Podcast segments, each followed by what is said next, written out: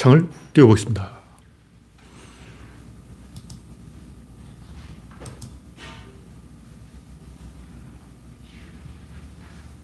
열려라 참깨.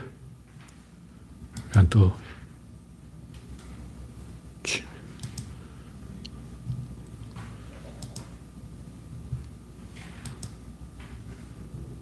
네, 창이 떴습니다. 네, 창이 떴습니다. 음성을 테스트하겠습니다. 가나드라 마법사.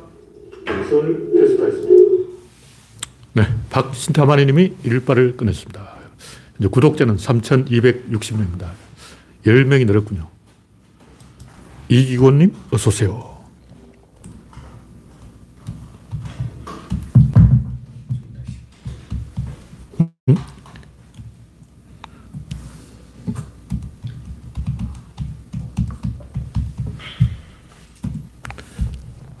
김명창님, 그레스방님, 박명희님, 서티보님, 김태일러님, 반갑습니다.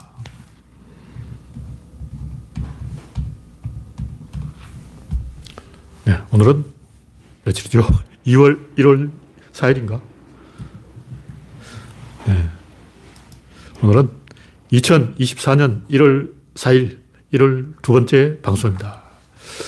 이번, 올해부터는 구조론 이야기는 따로 빼서 이 별도로 일요일 날 얘기를 하기로 했는데 오늘 방송하려고 보니까 할, 할 얘기 없어, 할 얘기 없어. 꼭지가 별로 없어서, 어, 그냥 오늘은 그래도 구조론 이야기를 조금 해주자. 아, 양자 역학의 이게 뭐 이런 것도 하고 이기는 힘. 그래서 이 오늘 방송할 게 없어서 오늘은 구조론 이야기를 조금 해야 되겠습니다. 네. 현재 19명이 시청 중입니다. 여러분의 구독, 관립, 좋아요는 큰 힘이 됩니다. 이영수님, 김영창님, 반갑습니다. 현재 8시 31분. 네. 첫 번째 곡지는 이재명 60% 정맥 절단 중상. 이거는 죽이려고 연구를 해서 흉기를 준비하고 만반의 준비를 갖추고 변명문이라고 변명문을 미리 쓴 것 같아요. 그러니까 잡히기 전에, 체포하기 전에 미리 그 찌라시를 자기가 쓴 거를 뭐 묻었나? 네.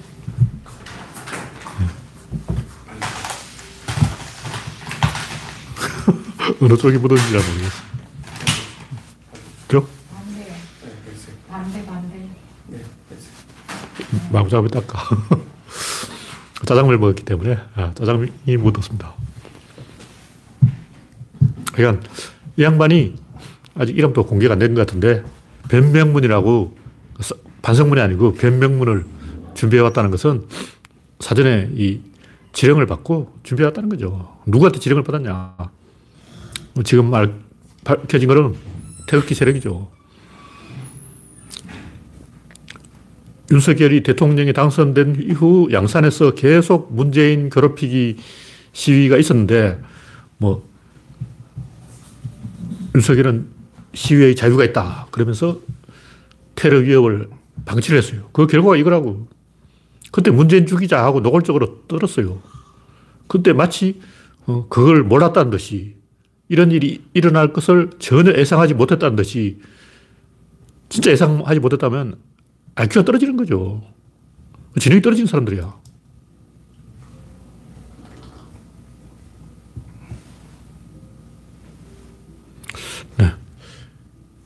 양, 영자님인가? 이름을 잘, 한자로 돼서 잘 모르겠는데, 한 달 정도 귀신하다가 무슨 말씀인지 잘 모르겠습니다. 제가 조직론을 한 적도 없기 때문에 좀 잘못 찾아온 것 같아요. 영자님은 구조론이지, 여기는 조직론이 아닙니다. 네.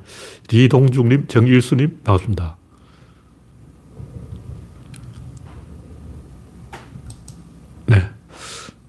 조직론이란 말 들어보니까 구조론하고 뭔가 조금 비슷한 느낌이 있긴 했네요.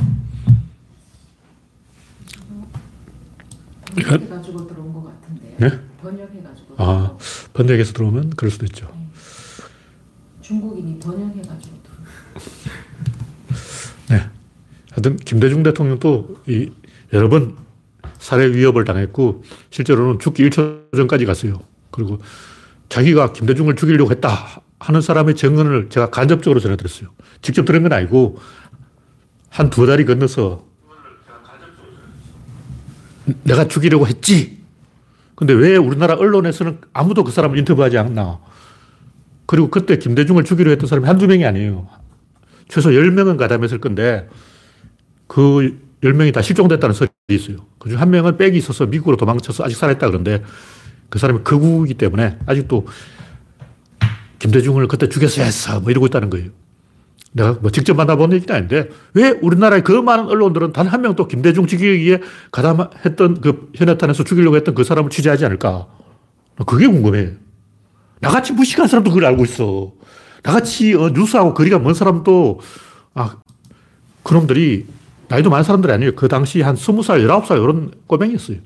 그런 사람들을 박정희가 동원해. 왜 그런 어린애를 동원하냐면 그래봤자 그러니까 자격을 보낸 다음에 자격을 죽이는 거예요. 죽여도 부담 없는 사람을 자격으로 보내는 거죠.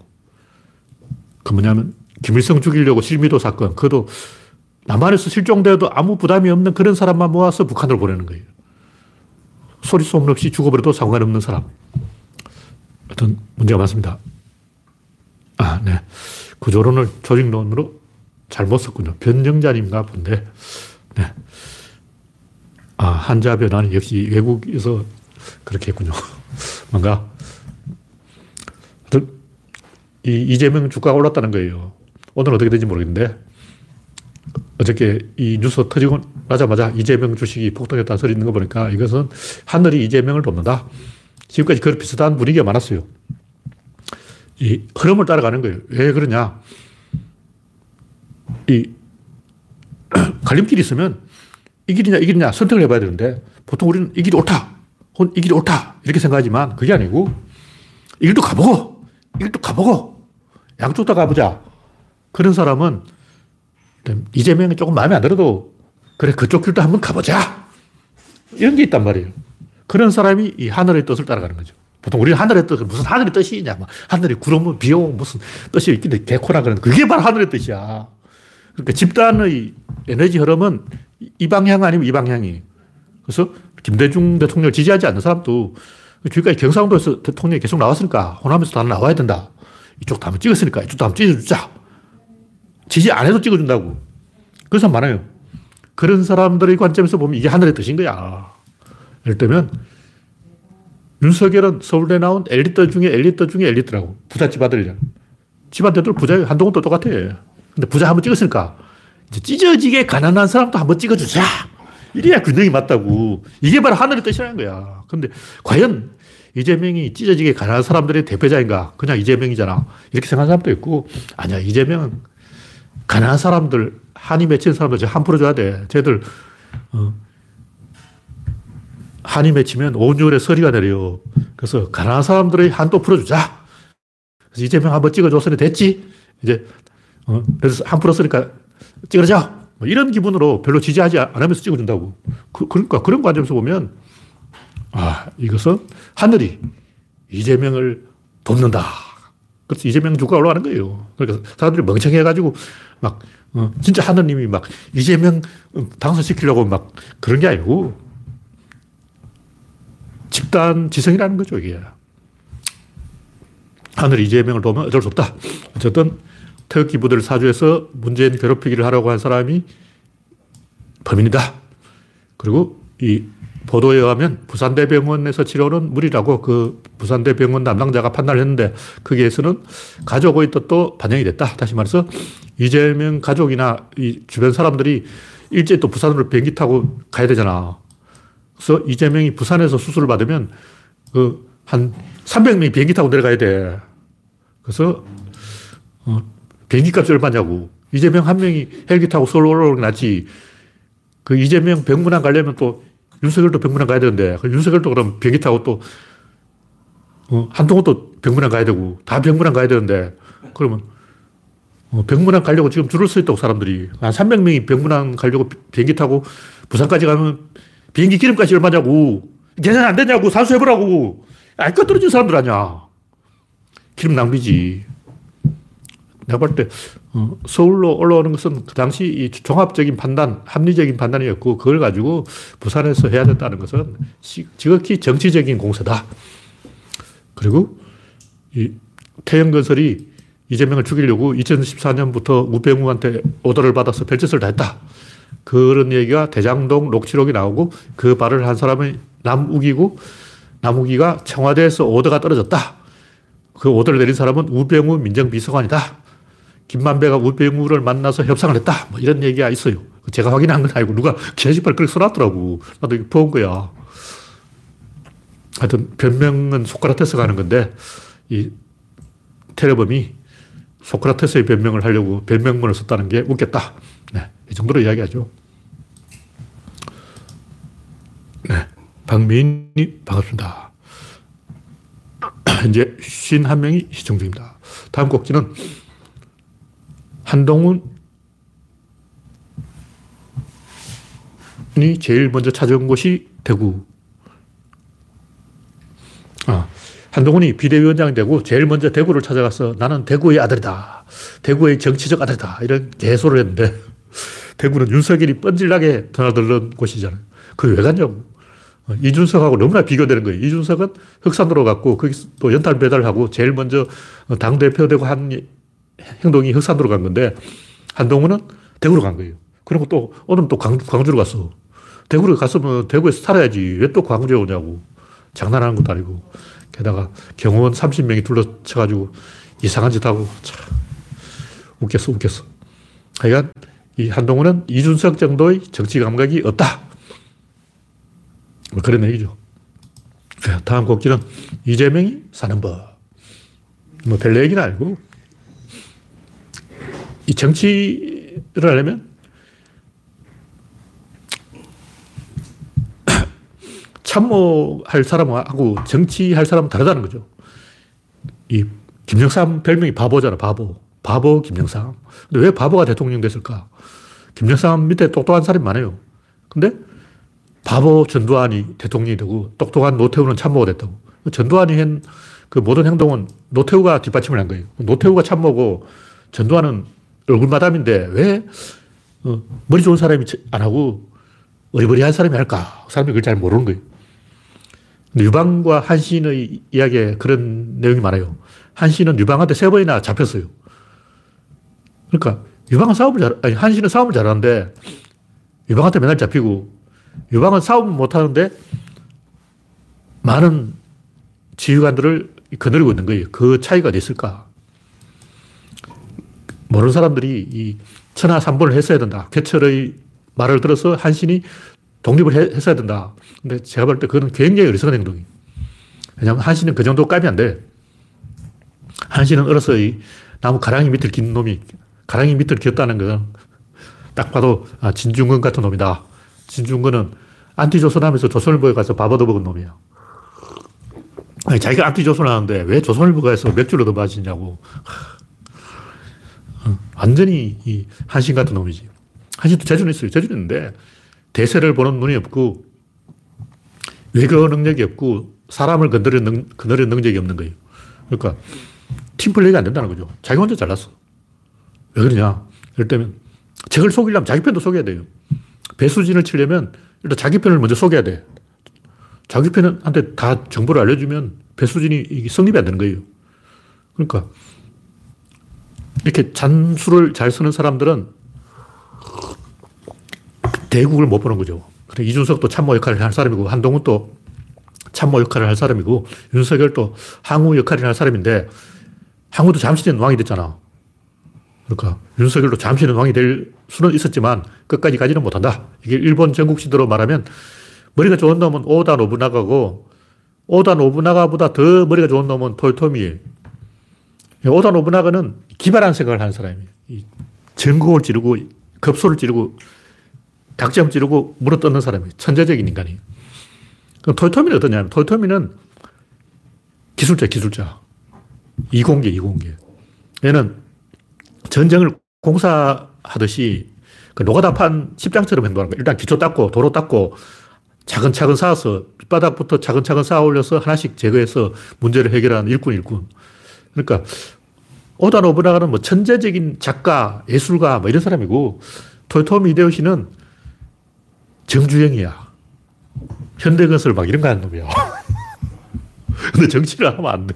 현대건설을 하는데 정치는 하면 안 된다고. 근데 도쿠가와 이에야스는 정치꾼이에요. 이 양반은 마누라도 바꾸고 성도 바꾸고 이름도 바꾸고 막 간에 붙었다 설계에 붙었다가 요, 어, 이놈한테 붙었다가 저놈한테 붙었다가 별 이상한 짓을 다 한 놈이에요. 전투력은 별로 없는데 외교를 잘하는 인간이에요. 협상을 잘한다고. 그래서 조선하고 협상을 해서 그 통신사 외교를 열었죠. 그래서 이 토요토미 도쿠가와가 조선과 관계를 개선한 것을 보면 외교 능력이 있는 사람인데 한동훈이나 윤석열은 그런 능력이 없다. 자기 힘으로 오로지 와일적으로 제압하는 힘만 있다는 거죠. 왜 그러냐면 스트레스를 받았기 때문에 그런 거예요. 뭐냐면 한동훈이나 윤석열은 정답을 알고 있어요. 그 정답에서 약간만 벗어나면 본인이 스트레스를 받아서 먼저 자빠지는 거예요. 그래서 제가 진작부터 특검 저거 거부할 거라고 주장한 이유가 뭐냐면 특검 해버리면 매일 뉴스에 그게 나오면 열받아가지고 술 먹고 죽을 것 같아. 진짜 그럴 수 있어. 저 인간 저 폭탄 좀 먹고 죽을 인간이야. 그래서 김건희 특검을 그냥 해버리고 윤석열이 빡 돌아와서 특검을 받아들였다. 다음날 폭탄 좀 마시고 죽어버리는 거예요. 그래서 내가 살아야 된다. 내가 죽으면 안 된다. 그래서 특검 거부해야 된다. 스트레스를 너무 많이 받기 때문에. 제가 이걸 이야기하면서 견훤과 궁의 이야기를 써놨는데 이야기는 복잡한 얘기지만 결국 그 제휴를 해야 되는데 왕건은 변방 사람이기 때문에 제휴가 되는데 궁예는 신라 왕족이기 때문에 제휴가, 제휴가 안 되는 거예요. 근데 견훤도 마찬가지예요. 우리가 견훤을 잘 모르는데 견훤은 상주 출신이에요. 상주. 근데 상주가 어디냐면 신라의 정예가 있는 데가 상주예요. 다시 말해서 신라는 상주 출신 병사를 정예로 뽑았어. 저 뭐 진주 출신 뭐 저뭐 어, 청도 애들, 뭐, 저 안동 애들이 안 쳐줘. 상주 애들을 상주 보원 거기가 전략적 요충지이기 때문에 김천, 상주, 풍기, 영주 이쪽 애들을 신라의 정예 군대로 뽑았기 때문에 그 정예 중에 정예를 견훤에 데리고 간 거예요.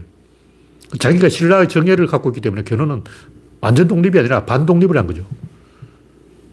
그러다 보니까 이 외교가 안 되는 거죠. 신라하고 관계를 내가 만약 결혼이다. 그럼 어떻게 했냐면 일단 신라에서 좀 먼 데로 가야 돼. 그리고 나는 신라를 위협하지 않겠다.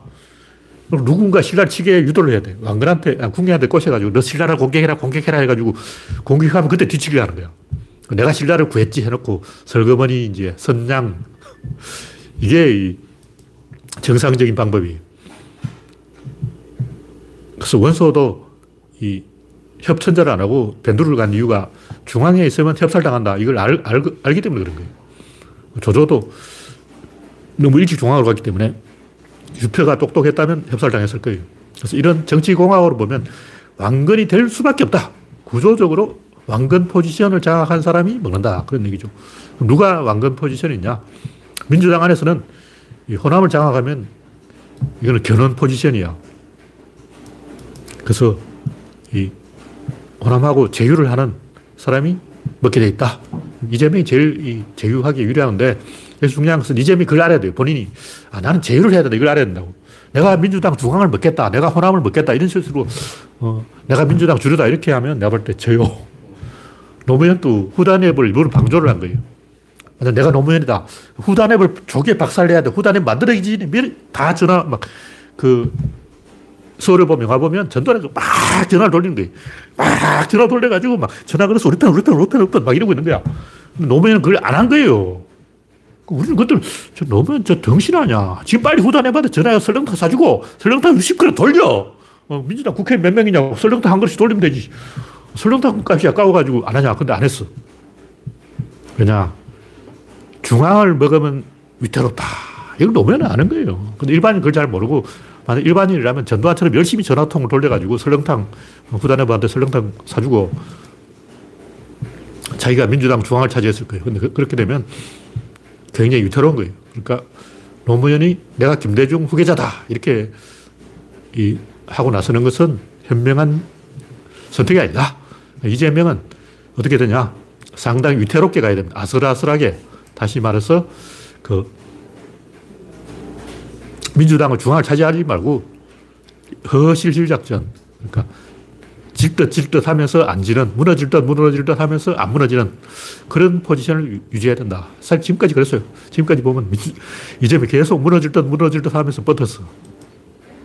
네. 이 정도로 이야기하고. 네.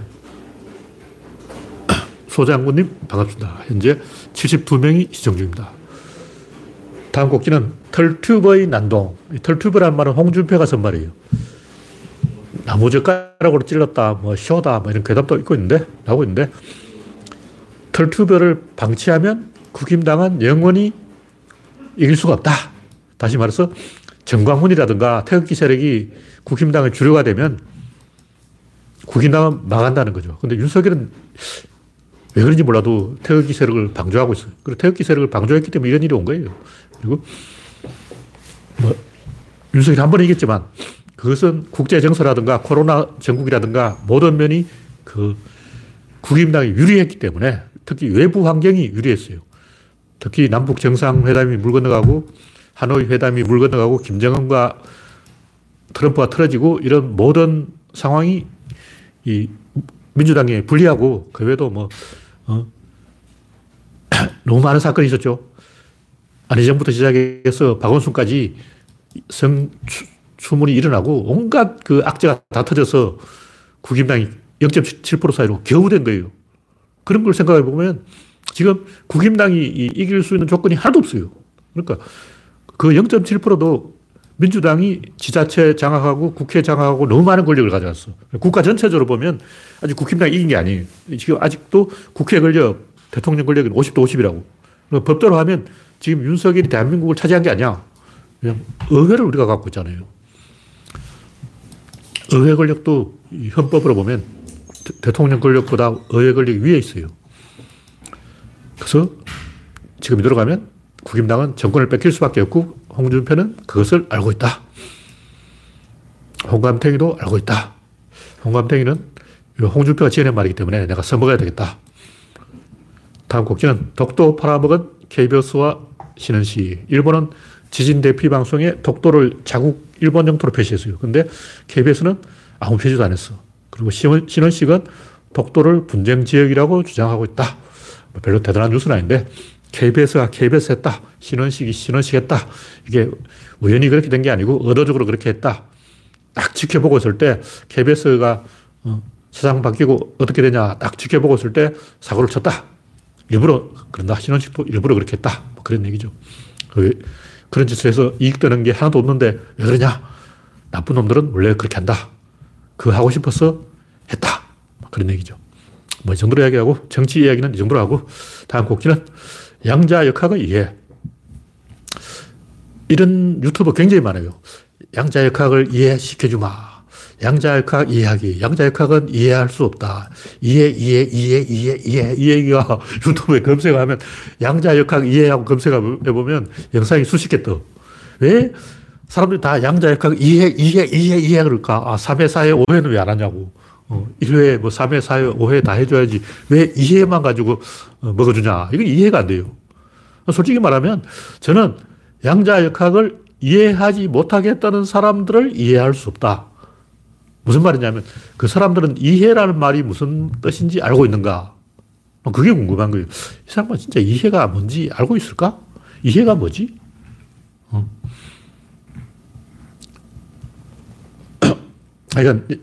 양자역학을 이해한 사람은 아무도 없다는 말을 어떤 사람이 했다면 그 말이 바로 힌트라는 거죠. 이해할 수 없다는 말을 이해했으면 이해한 거야. 그러니까 양자역학은 이해할 수 없다는 말을 요 말을 이해했는데도 양자역학을 이해 못했다는 사람은 그는 한국말을 모르는 사람이에요. 양자역학은 이해하려고 하면 안 되는 것이다. 이해했습니까? 이해할 필요가 없다. 그만 차원이 다르다는 얘기예요. 원래 이해라는 것은 같은 차원에서 하는 거예요. 근데 양자역학은 이해할 수 없다. 이해할 사람 아무도 없다는 말을 했다면 아 차원이 다르네. 그럼 이미 이해했잖아. 그럼 이해했어. 어린애들 뭐 눈치 이런 걸 보면, 어, 이건 이 수준에서 이해할 수 없어 하고 딱 하면 다 이해를 해요. 애들도 이해를 해요. 왜냐하면 이 글자를 모르는 사람은 문장을 이해할 수 없죠. 당연히. 근데 어, 눈으로 본 적이 없는 양자를 어떻게 이해하냐고. 못 봤으니까 이해를 못 하는 거죠. 무슨 얘기냐면 양자 역학을 이해할 수 없다는 얘기는 양자 역학 위에 한 차원이 더 있다는 얘기예요. 그건 무슨 얘기냐면 우리가 알고 있는 이 3차원의 세계가 틀렸다. 4차원으로 올라가야 이해할 수 있다. 이걸 이해를 해야 되는 거예요. 근데 아무도 그 얘기를 안 하는 거야. 지금까지 뭐 보어라든가 아인슈타인이라든가 전부 아인슈타인은 계속 입자 이야기를 하고 있고 원자론적 관점에 매달려 있고 보어는 원자론적 관점이 틀렸다. 요건 이야기하는데 그럼 원자 위에 뭐가 있냐? 그건 또 이야기 안 해요. 구조론 또다 이야기해 주는 거야. 내가 이런 얘기 하는 이유는 구조론은 이미 답을 갖고 있어요. 구조론을 이해했다면 이거 양자역학을 다 이해한 거예요. 물론 100% 이해한 건 아니고 세부적으로 이해를 못 하지. 근데 그럴 수가 있다는 걸 아는 거예요. 그런 비슷한 경험이 현실에 많이 있잖아. 제가 이제 이야기하는 게 많은 버스, 버스에 승객이 꽉 찼어요. 근데 거기 상황에서 한 명이 더 탔다. 그러면 그 안에 있는 모든 사람이 그걸 느낀다는 거예요. 한 명이 내렸다. 그걸 다 느끼는 거예요. 그러니까 어떤 압력이 걸려 있으면 그 개에 포함된 모든 사람들이 정보를 공유하는 거죠. 균일해져 버리는 거예요. 왜 그러냐?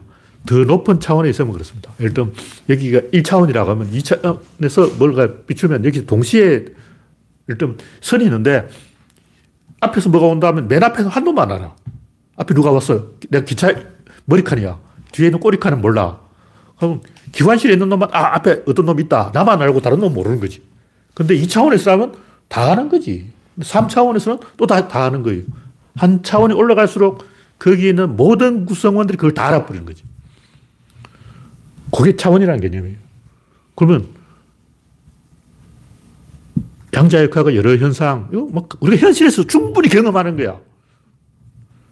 잘 모르겠다. 그럼 많은 버스를 한번 타보세요. 그 지하철 9호선 타봐. 나 9호선을 딱 한번 타봤는데, 와, 여기가 바로 양자역학의 세계구나. 여기는 완전히 양자역학이네. 그러니까, 양자역학을 잘 모르, 모르겠다. 지하철 9호선을 딱 타보면 되는 거야. 얼마나 쉽냐고. 그러니까, 아까 얘기했듯이, 선이라면 맨 앞에 있는 놈만 정보를 갖고 있고, 뒤에 있는 놈은 정보를 알 수 없다. 그러나, 면이 되어버리면 정보를 공유할 수가 있다. 면에서 입초로 갈 때, 입체에서 질로 갈 때, 질, 입자, 힘, 운동량. 이건 뭐냐 하면 정보를 공유하는 거예요. 이걸 보고 뭐라 그러냐면 매개라 그래요. 매개라는 게 뭐냐면 붙잡는 거예요. 그러니까 어떤 의사결정이 날 때는 그걸 붙잡아 주는 것이 있어야 되는데 입체가 붙잡는 방법, 평면이 붙잡는 방법, 선이 붙잡는 방법, 점이 붙잡는 방법은 다른 거죠. 점은 딱 점과 점이 만나는 거예요. 한 놈만 상대할 수 있어. 선은 여러 명을 동시에 상대할 수 있어. 면은 더 많이 상대할 수 있지. 그러니까 입체는 가로, 세로, 높이 한 꺼번에 세 방향을 상대할 수 있어요. 근데 밀도로 올라가면, 질, 구조론의 질로 올라가면 4차원이 되면 네 방향을 상대할 수 있는 거죠. 그래서 정보를 공유한다는 거죠. 이런 것은 현실에서 충분히 경험할 수 있기 때문에 양자역학을 구체적으로 이해할 수 없어요. 어떻게 이해해? 안 봤는데. 양자를 본 사람이 없어. 그렇지만 어, 영화 스크린에 비유하면 대충 알잖아요. 스크린에서 여기 춘향이 있고 여기 이몽룡이 있다고. 여기서까지 거리 10m야. 근데 장면 전환하면 딱 붙어버려. 아까 10m 밖에 있었는데 둘이서 뽀뽀를 하고 있는 거야. 1초 전에 여기 있었다고. 1초 만에. 와, 1초 만에 어떻게 오냐고. 이거는 말이 안 되잖아. 이거는 양자 도약이야. 그럼 양자 개념 딱 이해해 보잖아. 아, 이게 영화 필름이구나. 어. 여러 가지 양자 얽힘, 뭐 양자 현상, 이거 영화 필름에서는 항상 있는 현상이에요. 뭐냐면, 우리 현실에서는 춘향이 여기 있고 몽룡이 여기 있으면 거리가 100m다, 아니 1000m다. 춘향은 부산에 있고 몽룡은 서울에 있다. 이 사람 만나려면 비행기 타도 3시간이야. 근데 영화에서는 1초야. 그걸 우리가 충분히 경험한다고. 그래서 이 매개라는 개념을 알아야 돼. 근데 우리가 차원이라고 이야기하지 매개라고 생각을 안 해요. 우리는 그냥 차원, 차원, 차원, 차원 그런다고. 차원이 뭐냐? 매개예요. 매개라고 생각하면 반드시 이 뭔가를 붙잡아 주는 것이 있고 그것이 이 현실에서는 돈, 친구, 세력, 힘, 권력, 영역, 매력, 세력, 호르몬, 도파민, 흥분이에요. 무슨 얘기냐면 어떤 사람이 무슨 짓을 했어. 원인이 뭐야? 아, 쟤 흥분했어. 관종들, 왜 저랬지? 쟤 흥분한 거야. 진정시켜야 돼. 답이 다 나온다는 거죠. 인간을 움직이는 것은 매개 변수고 매개 변수는 붙잡아 주는 것이고 그것은 한꺼번에 공유하는 것이다. 이 정도로 이야기하고 네, 현재 92명이 시청 중입니다.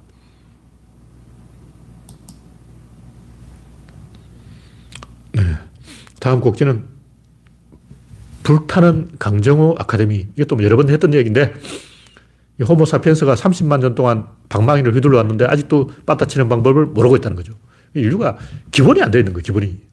진립자 힘 운동량을 모르기 때문에 원리를 모르는 거죠. 그냥 공을 던지라면 손목과 팔꿈치와 어깨가 동시에 나갑니다. 같이 나가는 거예요. 서로 간섭을 해서 제대로 못 던지는 거죠. 그러면 일단 어깨가 먼저 나가고, 그 다음 팔꿈치가 나가고, 그 다음 손목이 나가고, 이렇게 스냅을 줘야 돼요. 근데 요거는 연습을 해야 돼요. 밸런스를 느끼면서 연습을 해야 되는 거죠. 이건 여러 번 이야기했고, 한동희가 롯데의 젊은 타자하고 홈런 타자로 기대가 되고 있는데, 이 강정호 서클에 가서 시간이 빠듯해요. 한 보름, 보름 동안 제대로 배울 수 있는지는 몰라도 강정호 말이 제가 봤을 때 충분히 구조론적으로 납득이 되고 말이 되는 얘기다. 근데 강정호도 모르는 얘기를 내가 얘기해 놓은 거예요. 가장 쉽게 이야기하면 오따니는 왜 잘 치는데 한동훈은 왜못 칠까? 오따니는 팔이 길어서 잘 치는 거예요. 팔이 길면 어떻게 되냐면 이 천천히 가야지, 천천히. 팔이 짧으면 빨라져요. 빨라진다는 것이 각도 꺾어진다는 거예요. 그러니까 이렇게 가면 팔을 휘둘러도 몸 자세가 별로 안 변하는데 이렇게 짧으면 허, 허리가 돌아가 버려요. 짧으니까 쇼파를 치니까 이렇게 몸이 돌아간다고. 그러니까 안 맞지. 이렇게 길면, 팔이 길면 천천히 가기 때문에 안정된 자세를 하는 거죠. 그러면 왜 한동희는 이렇게 짧게 칠까? 이거는 뒤에서 쳐서 그러는 거예요. 왜 뒤에서 치냐면 공을 조금이라도 더 봐야 돼. 공이 날아오고 있는데 미리 치면 안 되고 뒤에까지 올 때까지 기다렸다가 쳐야 되는 거예요. 그러면 0.1초가 늦다고. 0.1초를 늦으니까 더 빠르게 친다고. 더 빠르게 치는 게 이게 확 꺾어지는 거죠. 그, 이렇게 치려고 그런 거예요. 이렇게 천천히 오다니처럼 치면 되는데, 그럼 천천히 치려면 어떻게 냐 미리 쳐야 돼요. 레그킥을 해야 된다고. 레그킥을 하는 이유가 천천히 치려고 그러는 거예요. 그게 뭐냐면, 공이 아직 날아오기 전에 미리 쳐야 돼요. 근데 공이 아직 안 던졌는데 투수가 이미 미리 쳐버리면 어떻게 되냐. 박동원이에요. 박동원. 키움에다가 지금 박동원이 어디 갔죠? LG에 갔잖아. LG에 가서 LG를 우승시켰는데 이 양반 서행법이 공이 아직 던지도 않는데 혼자 선풍기 돌리고 있어. 공이 던지도 않는데 벌써 뱅한 바퀴 돌아. 왜 그러냐면 궤적을 크게 하기 위해서. 근데 문제는 이런 어떻게 보면 야 박동원처럼 치면 어, 한 방도 안 맞겠다. 근데 맞는 거예요. 다른 거가 홈런데 어떻게 보면 한동희처럼 이렇게 탁 쳐야지. 박동호처럼 이렇게 확 돌려가지고 되나 싶지만 궤적을 치, 보고 치면 돼요. 뭐냐 공이 날아오는데 이렇게 변한다고. 변하고 난 다음에 치면 안 돼. 변하기 전에 쳐버려야 돼. 그럼 좀 일찍 쳐야 돼. 그럼 공이 아직 던져 나오기 전에 이미 방망이 가야 돼. 가다가 궤적을 보고 맞추면 가능하다. 그렇게 하려면 어떻게 되냐 굉장히 이 밸런스가 잘 맞아야 돼요. 근데 이정후라든가 어떤 일을 보면 신체가 유연해가지고 굉장히, 아, 딱 봐도 저 양반은 밸런스가 맞겠다. 이게 보여요. 근데 한동희는 조금 몸이 땅땅해가지고 뭔가 좀 밸런스가 안 맞는 것 같아. 왜냐면 한동희 스윙을 딱 보면 이대호를 딱 흉내내고 있어. 근데 이대호를 딱 흉내내는데 이대호도 이 팔이 길어요. 이대호는 배가 나와서 그렇지. 이대호가 배만 안 나왔으면 내가 볼때 엄청난 타자가 됐을 거예요.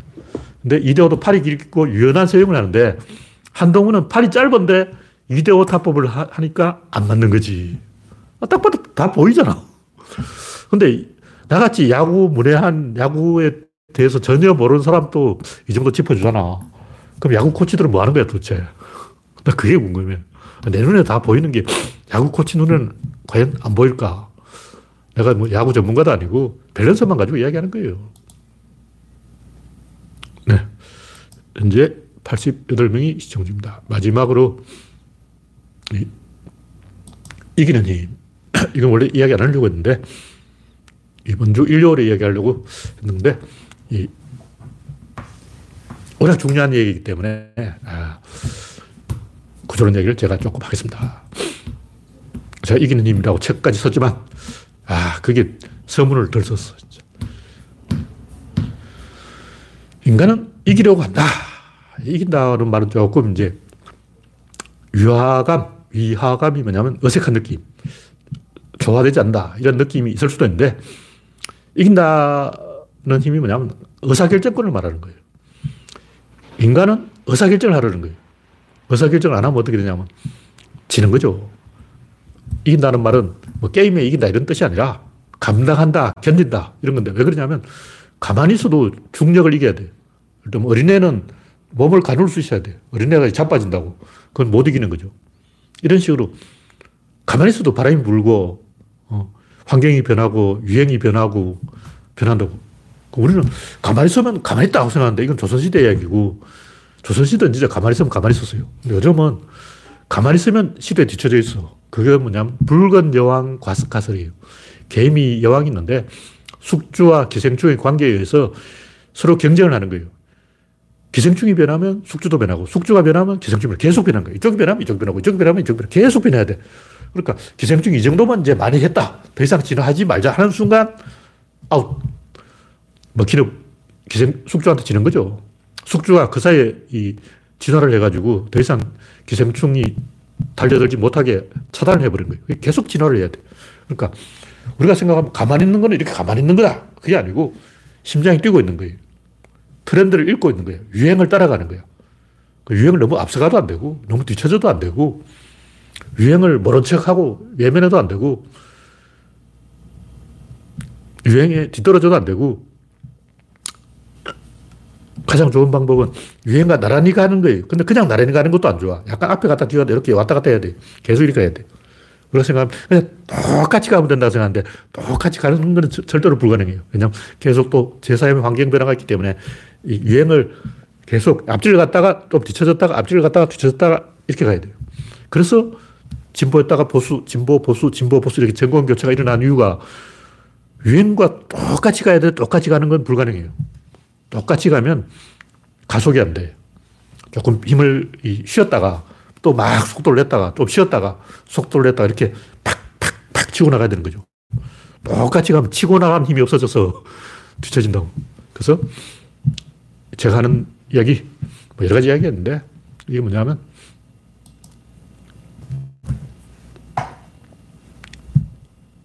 인간을 움직이는 게 궁극적으로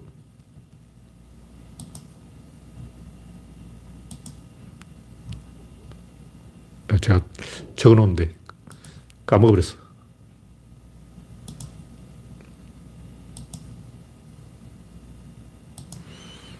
인간을 움직이는 게 뭐냐?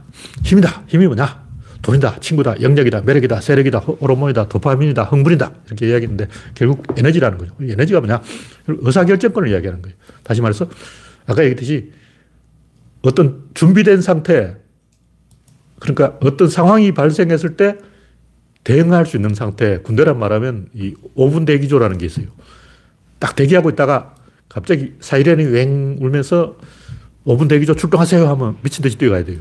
그런 준비된 상태로 있는 것이 이기는 힘이에요. 근데 보통 우리는 음, 이겨 먹으려고만 한다고. 한동훈이나 윤석열처럼 어떻게든 야당을 이길 생각만 하지 이길 수 있는 준비된 상태에 있으려고는 안 하는 거예요. 그러니까 이겨야 되는 게 아니고 이길 수 있는 상태로 있어야 돼요. 그게 뭐냐? 밸런스의 코어를 장악하고 있어야 돼요. 왜 그러냐?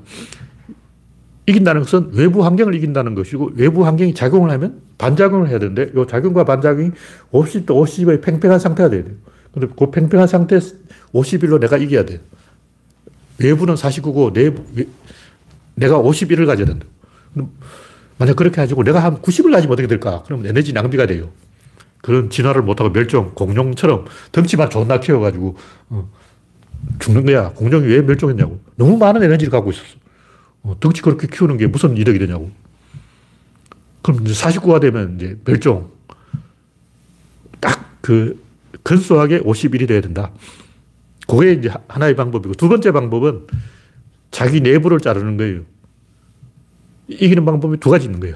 내가 51이 되는 방법이 있고, 이건 적과 싸워서 내가 51이 되는 방법. 여기서 그냥 반드시 51이어야 돼. 9대1로 이기면 안 돼. 9대1로 이기면 흥행이 망해서 아무도 월드컵으로 안 와요. 그러니까 월드컵에서 우리 우승을 하더라도 어, 이번에 이제 아시안컵 결승전 일본하고 붙으면 3대2로 이겨야 돼. 아슬아슬하게 이겨야 돼. 너무 10대 8으로 이기면 안 되고. 그두 번째는 자기 자신을 절반으로 짜- 잘라서 자기 자신을 절반을 밀어내는 거예요. 밀어내고 그 반동력을 힘으로 쓰는 거예요. 이건 주로 보수가 쓰는 방법이에요. 그 진보가 쓰는 방법은 외부에 대해서 51대 49로 내가 이기는 방법이고 보수가 쓰는 방법은 자기 내부에 대해서 반을 잘라내는 거. 일단 북한 잘라내고, 그다음 전라도 잘라내고, 그 다음에 운동권 잘라내고, 여성 잘라내고, 계속 잘라내는 거야. 어, 윤석열 정치, 한동훈 정치, 전부 자기 편을 발로 반씩 잘라서 밀어내는 퇴행 정치라는 거죠. 근데 이것도 중요한 방법이에요. 이것도 급할 때 써먹어야 돼요. 급할 때는 정급하면 자기 자신을 절반으로 잘라서 던져서 그 추진력으로 가는 거예요. 로켓이 1단 분리, 2단 분리해서 계속 자기를 잘라내면서 가는 것과 같다. 두 가지 방- 방법밖에 없어요. 이 세상의 모든 문제의 모든 답은 이 안에 들어있다. 네, 오늘 이야기는 여기서 마치겠습니다. 참석해 주신 93명 여러분, 감사합니다. 네, 수고하셨습니다.